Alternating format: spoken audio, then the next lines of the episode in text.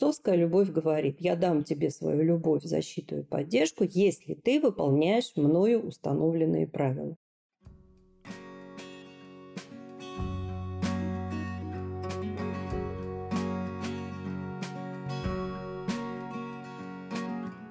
Всем привет! С вами подкаст «Мы родители. Миссия выполнима». Этот проект мы делаем для людей, у которых уже есть свои дети, то есть, собственно, родителей, и для нашего внутреннего ребенка, субличности, которая придает нам легкость и игривость, помогает осваивать новое и в то же время часто бывает самой травмированной из-за разрыва доверительной привязанности в детстве. Родительство – отличная возможность осознанно давать внимание и себе, и детям. Здорово, правда? Миссия выполнима. Марина Витальевна Лазовская, или МВ, как ее зовут все в нашем пространстве, врач-психотерапевт, автор метода алгоритма благополучия, и Яна, куратор проекта, ученица второго курса нашей школы самосоздания и мама двоих детей, встречаются каждую пятницу в трансляции, чтобы записать эпизод подкаста и в формате живой встречи обсуждают алгоритмы, помогающие растить и своих детей, и самого главного ребенка, внутреннего. Вопросы от Яны всегда попадают туда, где требуется проработка. Постоянные слушатели приходят на трансляции регулярно, практикуют возможность задать вопрос в ходе беседы и тут же получить ответ и алгоритм решения. Попасть на интерактивное шоу можно каждую пятницу в телеграм-канале «Не психуй». Активная ссылка в описании выпуска. Марина Витальевна, у меня вопрос про алгоритм э, количества усилий переходит в качество результатов. На собственном опыте я понимаю, что иногда усилий приходится прилагать очень много, и результат приходит совсем не сразу. Но когда он все-таки приходит, расскажите, пожалуйста, что с ним нужно делать, с этим результатом? Хватать, радоваться, кружиться с ним в вальсе, хвалить себя и говорить, что я это сделала, я молодец, и без моих осознанных усилий ничего бы этого не произошло. Я не преувеличила ни в одном слове. Ну вот ты и наши студенты, кто закончил уже второй курс, вы знаете, да, что у нас есть две нервных системы. Одна система жизнеобеспечения, благодаря ей все у нас происходит в теле.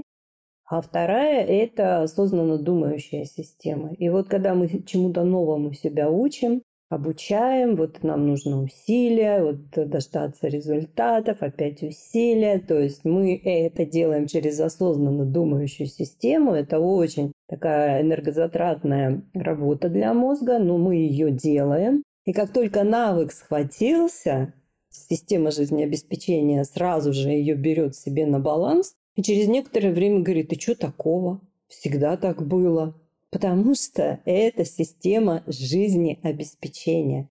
Ну, давайте сравним так, что вот когда идет над океаном дождь, можно, в принципе, разглядеть каплю, да, но как только она попала в океан, все, она растворилась. Мы не можем ее больше выделить. Вот так же работают вот эти две наших системы, и если мы осознанно развиваем, вот, повторю, осознанно думающую систему, это вот система как раз самообучения то как только она сделала всю работу, вторая система говорит, ты что такого? Поэтому нужно себе напоминать, хвалить себя, самоподдержку развивать, что я знаю, каких усилий мне это стоило. Я знаю, да, как работают мои две нервные системы. Однако я молодец, и поэтому самоподдержка, я молодец, хвалить, одобрять, восхищаться собой – это не просто когда-то один раз. Это ежедневная практика, которую нужно делать и по много раз в день. Вот что бы ни произошло, сразу хвалите себя. Это нейросеть, которая, когда она разовьется, она станет таким устойчивым, надежным поставщиком дофамина, и, естественно, дофамин приводит к серотонину. Поэтому да, когда это происходит, нужно плясать, радоваться и делать себе подарок. Ну и, конечно, себя хвалить. И, возможно, немножечко отдохнуть. Нужно ли? Ну, отдохнуть это всегда нужно. Не надо сделать из э, процесса обучения какой-то безумный марафон. Отдыхать нужно постоянно. У нас есть такой алгоритм, циркадные ритмы отдыха и напряжения. То есть это алгоритм контакт-отход. Не нужно упахиваться. Особенно это относится к людям с синдромом Золушки, что вот пока я все не переделаю, я не имею права на отдых. Вот это очень такая болезненная программа, и у многих она есть. Мы можем не дождаться отдыха, если упахаемся до дистресса и выгорания эмоционального. Там уже не отдых, там уже рехаб светит. Поэтому, если мы понимаем, что нам положено напрягаться, значит, положено расслабляться. Если хотите себе это доказать, вот сожмите кулак, напрягите прям сильно, сожмите кулак и походите какое-то время, вот не снимая напряжения. Потом вы поймете, как э, это будет вас мешать, как это будет вас злить, как это будет влиять на все ваши процессы. И пока вы кулак не разожмете, вы будете накапливать напряжение и дистресс.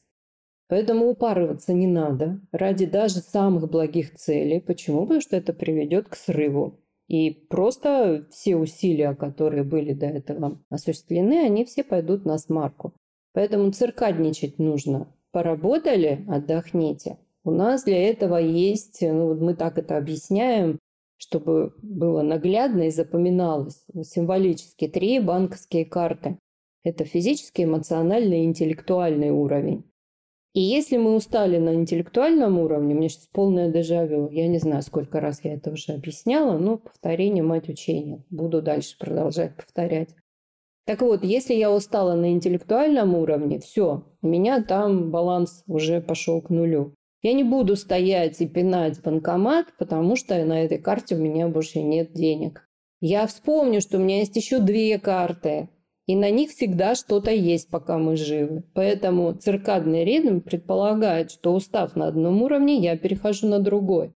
Я смотрю мемы, развлекаюсь, или я делаю мой любимый шалтай-болтай, на физический уровень перехожу, и там наполняются мои закрома энергетические. И, естественно, все мы их условно разделяем просто для наглядности. Эти уровни у нас всегда как сообщающиеся сосуды. Поэтому, если мы заполняем энергетические закрома в двух других, заполняется и интеллектуальный. Я уже много раз об этом говорила, что вот я сижу, работаю, работаю несколько часов подряд, чувствую, у меня начинает расплываться внимание. Я начинаю какие-то ошибки делать. Я думаю, о, привет, все. Там уже не надо ведром по дну скрести. Я встаю, иду на кухню, делаю мужу десерт. То есть таким образом я наполняюсь, потому что мне нравится это делать. Это эмоционально-физический уровень. Или я делаю мой любимый шалтай-болтай. Минуту потряслась, еще минуту в шавасане полежала, как огурчик. Перезагрузка произошла, и я готова дальше трудиться и учиться. Насколько оправдан длительный летний отдых для школьников, трехмесячный? Больная тема. Хорошо, я живу уже седьмой год в Баварии. Бавария – это одна из 15 э, земель Германии каждой земле свое правительство, свои правила, и в частности о том, когда у школьников каникулы. И здесь традиционно сложилось так, что дети не имеют таких длительных каникул, как российские школьники. Почему? Потому что они специально потратили большое количество времени и инвестиций, чтобы изучить вопрос, который называется эффект забывания. У нас на канале есть об этом статья на не психуйте. Эффект забывания – это когда ребенок, например, учится, ему очень трудно осваивать навыки новые, что-то новое. И если он этот навык не поддерживает в течение двух недель, навык забывается. То есть снова здорово, мыло мочало, начиная сначала.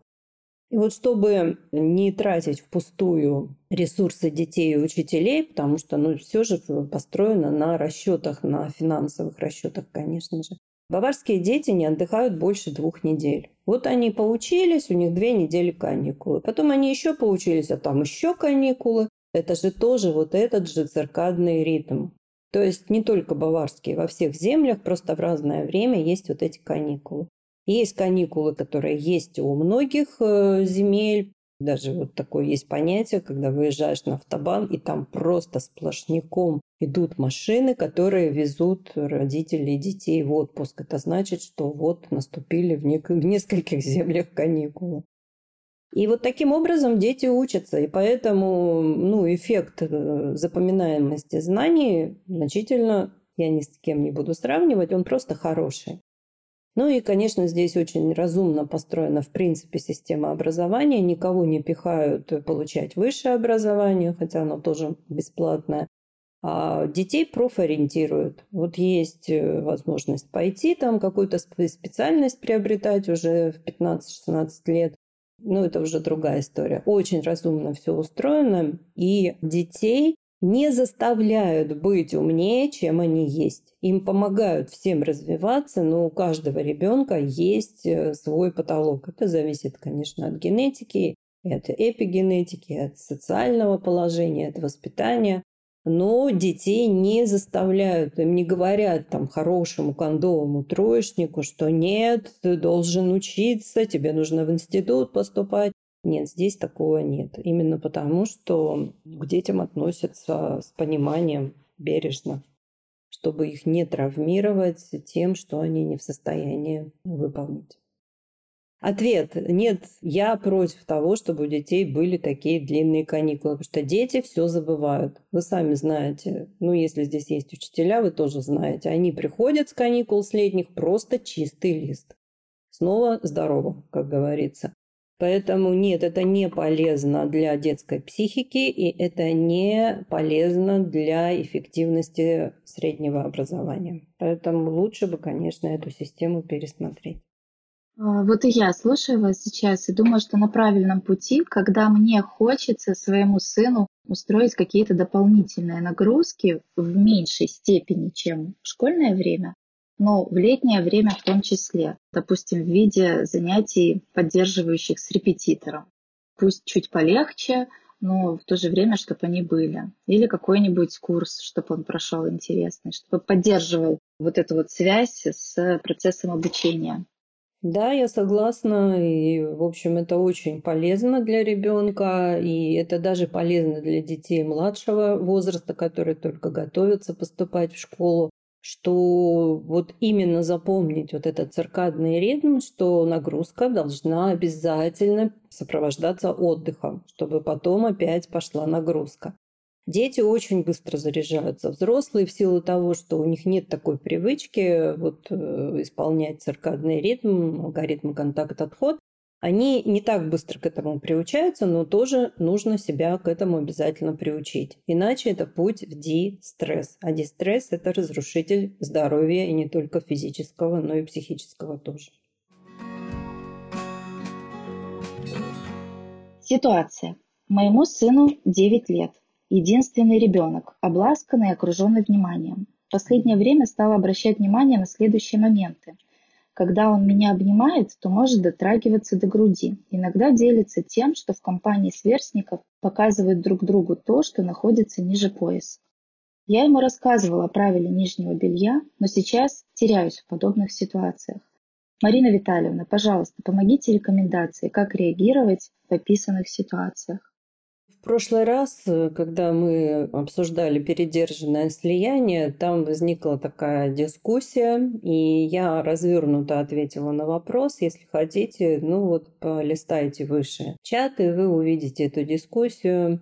Я все равно придерживаюсь такого мнения, что мальчиков особенно нельзя передерживать рядом с мамой, потому что мальчик – это мужчина, и как бы он себя потом гендерно не идентифицировал в соответствии с полом или в другом каком-то соответствии, он, как взрослый человек, все равно идет жить в мир, который точно не устроен как э, эксклюзивный рай для него и не живет по правилам, что мир – это концерт по заявкам. Случается всякое, жизнь сложнее и сложнее все становится. И поэтому мальчику нужно отцовское участие, воспитание. Это понимание, что без условий любовь можно получить только от мамы. Это единственный в мире человек, который дает нам чувство безусловной любви. Я тебя люблю, потому что ты просто есть. А все остальное – это отцовская так называемая любовь. Она располагается в понимании, что если ты хочешь что-то получать, это нужно заслужить. То есть отцовская любовь говорит, я дам тебе свою любовь, защиту и поддержку, если ты выполняешь мною установленные правила.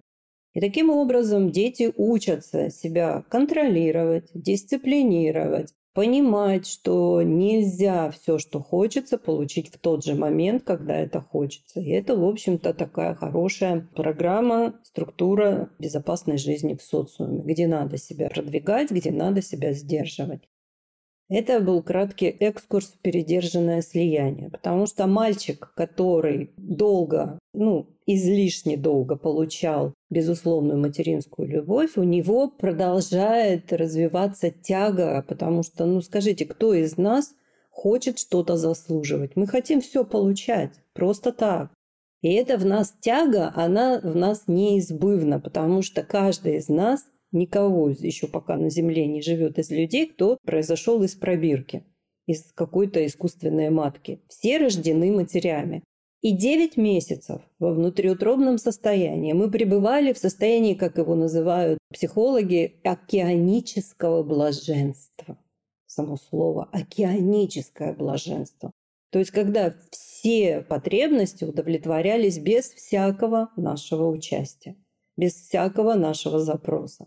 Когда ребенок рождается, все меняется, потому что ему нужно говорить, ну, кричать, понятно, о своих потребностях, чтобы на него обращали внимание и потребности удовлетворяли. И вот эта вот тяга к этому повторению океанического блаженства, она в нас есть всегда. Поэтому на ее почве, ну там сложный процесс, ну так, если упростить, наша эгоцентричная субличность, вот она является, вот ее корни находятся вот там, вот в этом воспоминании. Поэтому она ведет себя вот так, что все ей должны по жизни.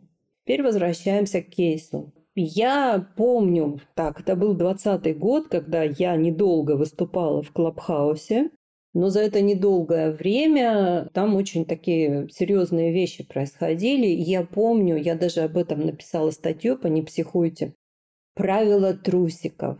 Э, я помню, там была такая жаркая дискуссия. Меня возмутила сама постановка вопроса, что трехлетних детей, ну пусть четырех-пятилетних, им объясняют правила личной безопасности, как реагировать на плохих дядек. У меня вопрос, а мать, извините, где? Чем она занимается, почему ребенок, маленький ребенок, у которого еще сознание не организовано, должен заботиться о том, кто и как на него смотрит, чтобы какие-то действия предпринимать защитного характера.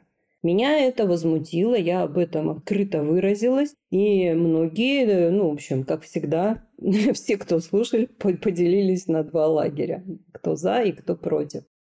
Друзья мои, я ни на чем не настаиваю.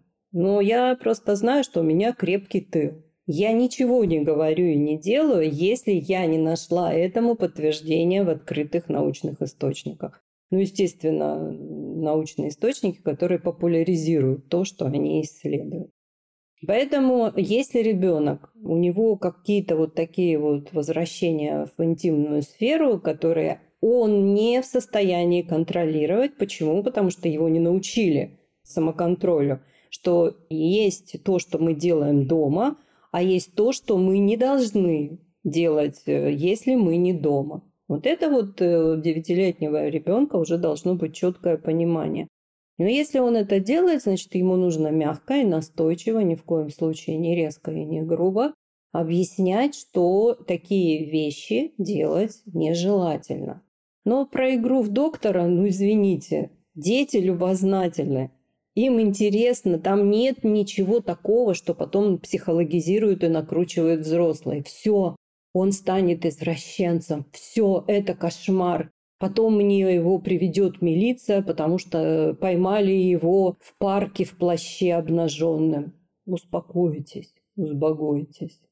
Все, что будет происходить с вашим ребенком, зависит э, во многом от вас. Поэтому объяснять, что я понимаю твое любопытство, Однако некоторые вещи нужно делать вот так и так, а некоторые вещи нельзя делать никак и никогда, если ты не находишься в какой-то интимной обстановке. То есть опять применяем алгоритм сначала принятия, понимания, а потом наставления и не наоборот.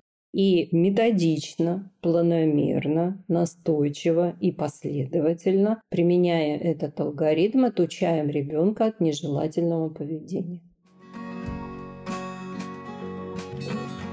Магазин возможностей – это подборка курсов школы самосоздания, инструментов на научной основе с учетом знания и понимания алгоритмов жизни. Каждый курс – устойчивая инвестиция в изменчивом мире, они не портятся и не устаревают. Курсы инструменты качественны, эффективны, уникальны и долговечны. Проходить каждый курс и осваивать навыки помогают кураторы школы, обученные автором метода. Курсы проверены на практике и показывают высокие результаты, а еще адаптируются под владельца и развиваются вместе с ним. Выбирайте курс, пользуйтесь возможностями, живите лучше. Активная ссылка в описании выпуска.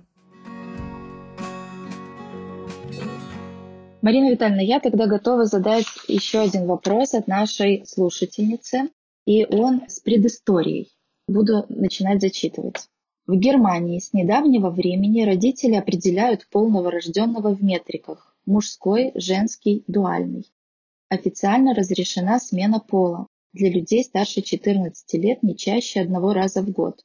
В садиках мальчикам дарят девичьи браслеты, анимируют скакать с лентой для художественной гимнастики. Традиционно это женский вид спорта.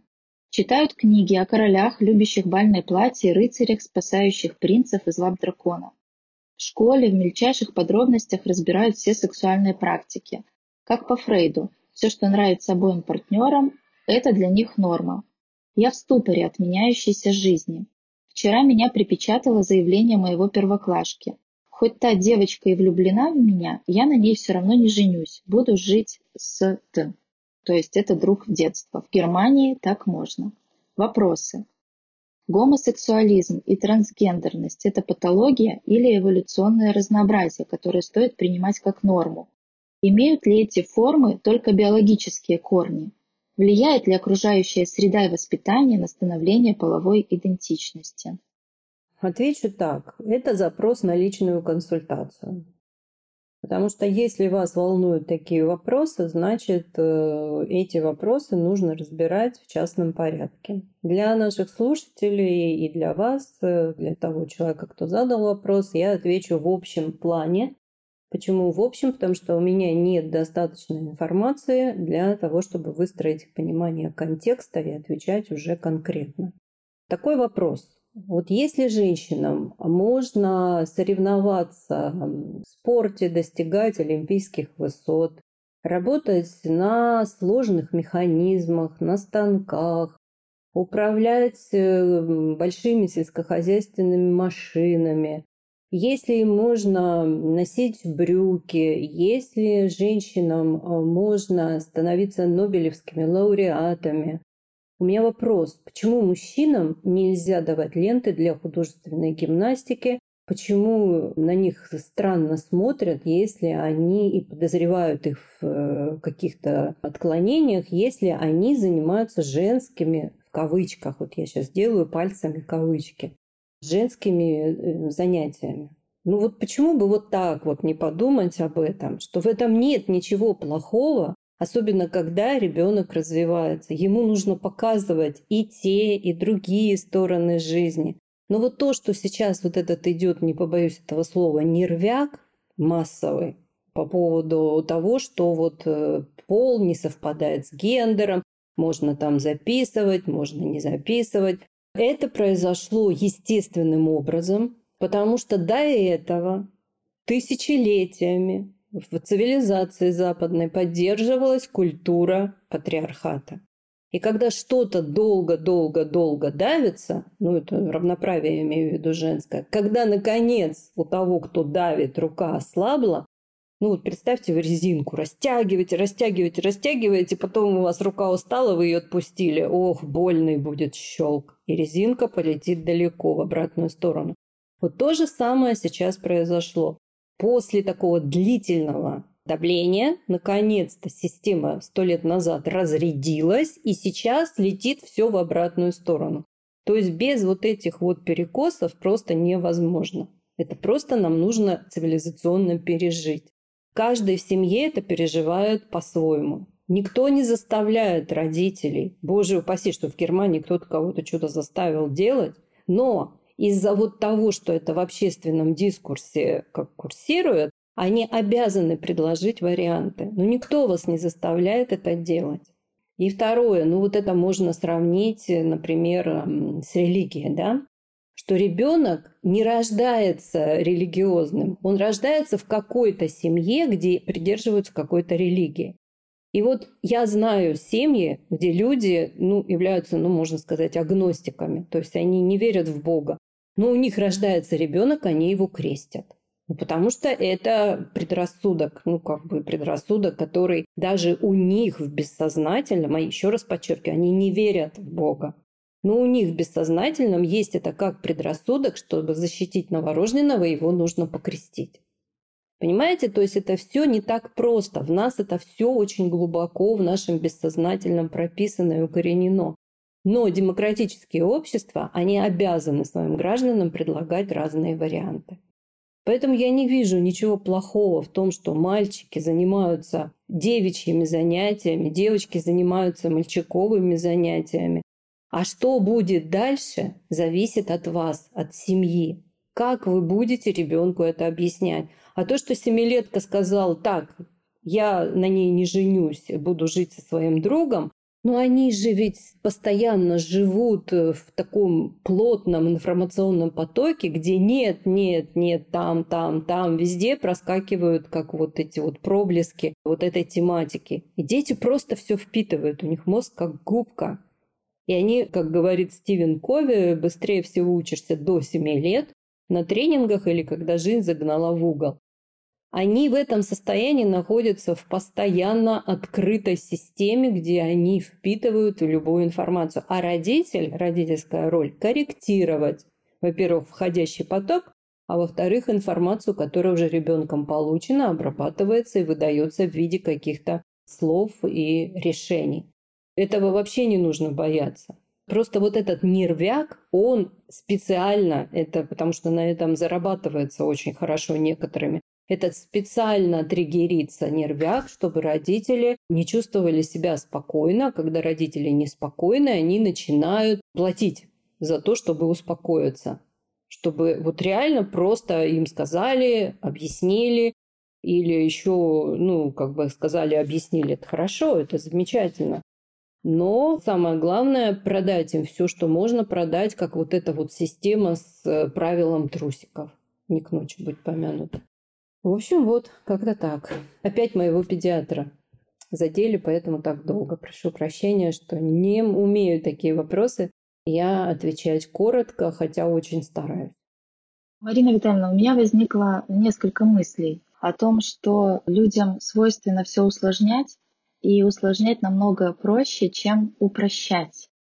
Это сказал Альберт Эйнштейн. Да. И еще мысль возникла о том, что опять же труд. Родительство – это труд. Родитель должен оказывать внимание, быть наблюдательным, самому сначала разобраться, а потом найти возможность объяснить ребенку, чтобы донести ценности своей семьи, дабы ребенок не впитывал какие-то чужие ценности. Ну, я с тобой полностью согласна, потому что родительская работа, быть родителем, это прежде всего внимание видеть, что происходит с ребенком, давать обратную связь, осознавать его потребности и защищать. Ведь защита сейчас, мы же не в каменном веке живем, что защита потомства – это только его физическая безопасность. Сейчас на эмоционально-ментальном уровне гораздо больше атак совершаются на ребенка, на детей, чем на физическом уровне. Поэтому здесь внимательность и понимание должны быть. Потому что родители – это именно корректировщики, того, что ребенок получает, потому что ему тоже нужно этот навык и понимать, как работает социум. То есть родители не только генные инженеры, они еще и дизайнеры, проектировщики. И это постоянно происходит, даже тогда, когда дети вырастают, потому что если взгляды ребенка не совпадают, выросшего ребенка не совпадают со взглядами родителей, это не значит, что на детей нужно давить и заставлять их изменить мнение. Нужно действовать мудро и давать ребенку понять свое мнение, но без настойчивого внушения, что он должен поменять свое. Информировать – да, но не заставлять. Марина Витальевна, у меня есть еще один вопрос под завершение нашей трансляции. Вопрос связан с просмотром мною фильма. Я начала смотреть фильм по вашей рекомендации «Сверхъестественное» Джеймса Кэмерона. Впечатлилась качеством съемки, красотой фильма. И наряду с этим он заставляет задуматься.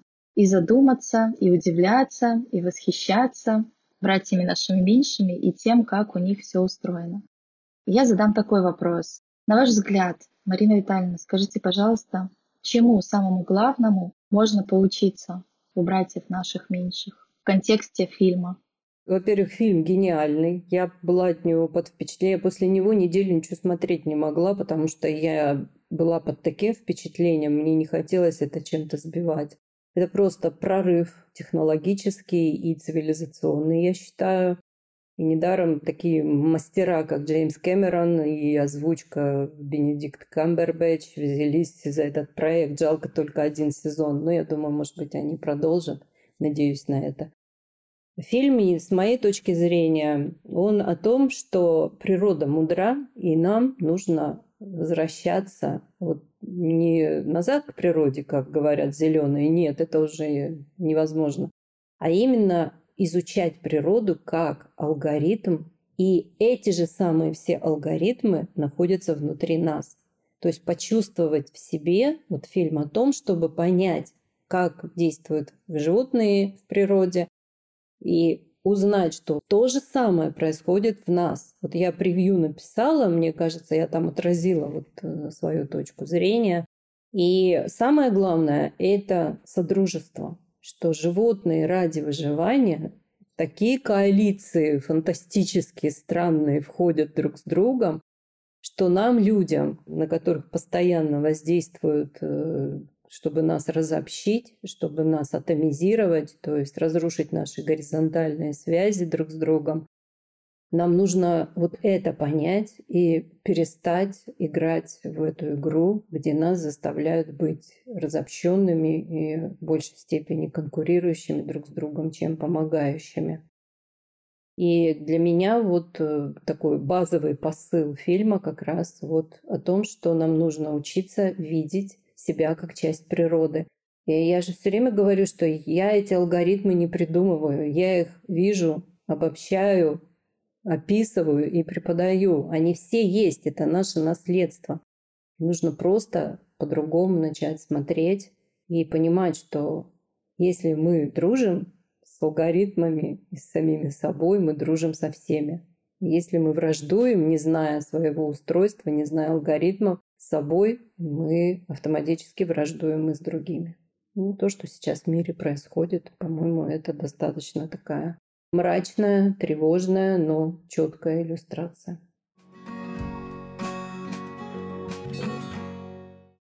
Марина Витальевна, благодарю вас за ответ.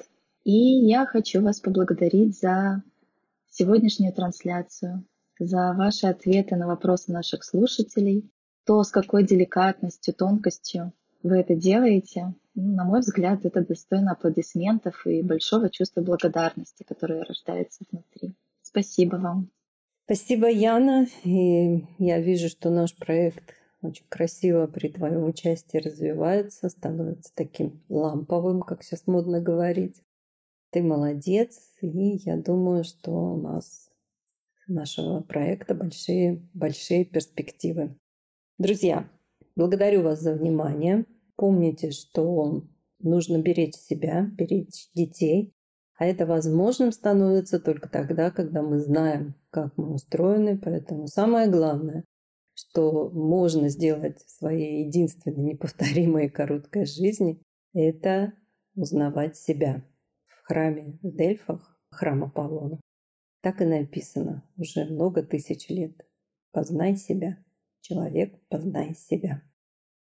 Вот для этого существуют наши проекты. А вам я желаю беречь себя, беречь своих детей и не оставаться в одиночестве. Если у вас есть какие-то вопросы, вы знаете, где нас найти. Всего вам доброго. Хотите задать вопрос? Смело пишите нам. Контакты в описании выпуска. И подписывайтесь на подкаст «Мы родители. Миссия выполнима» на любых удобных вам подкаст-платформах.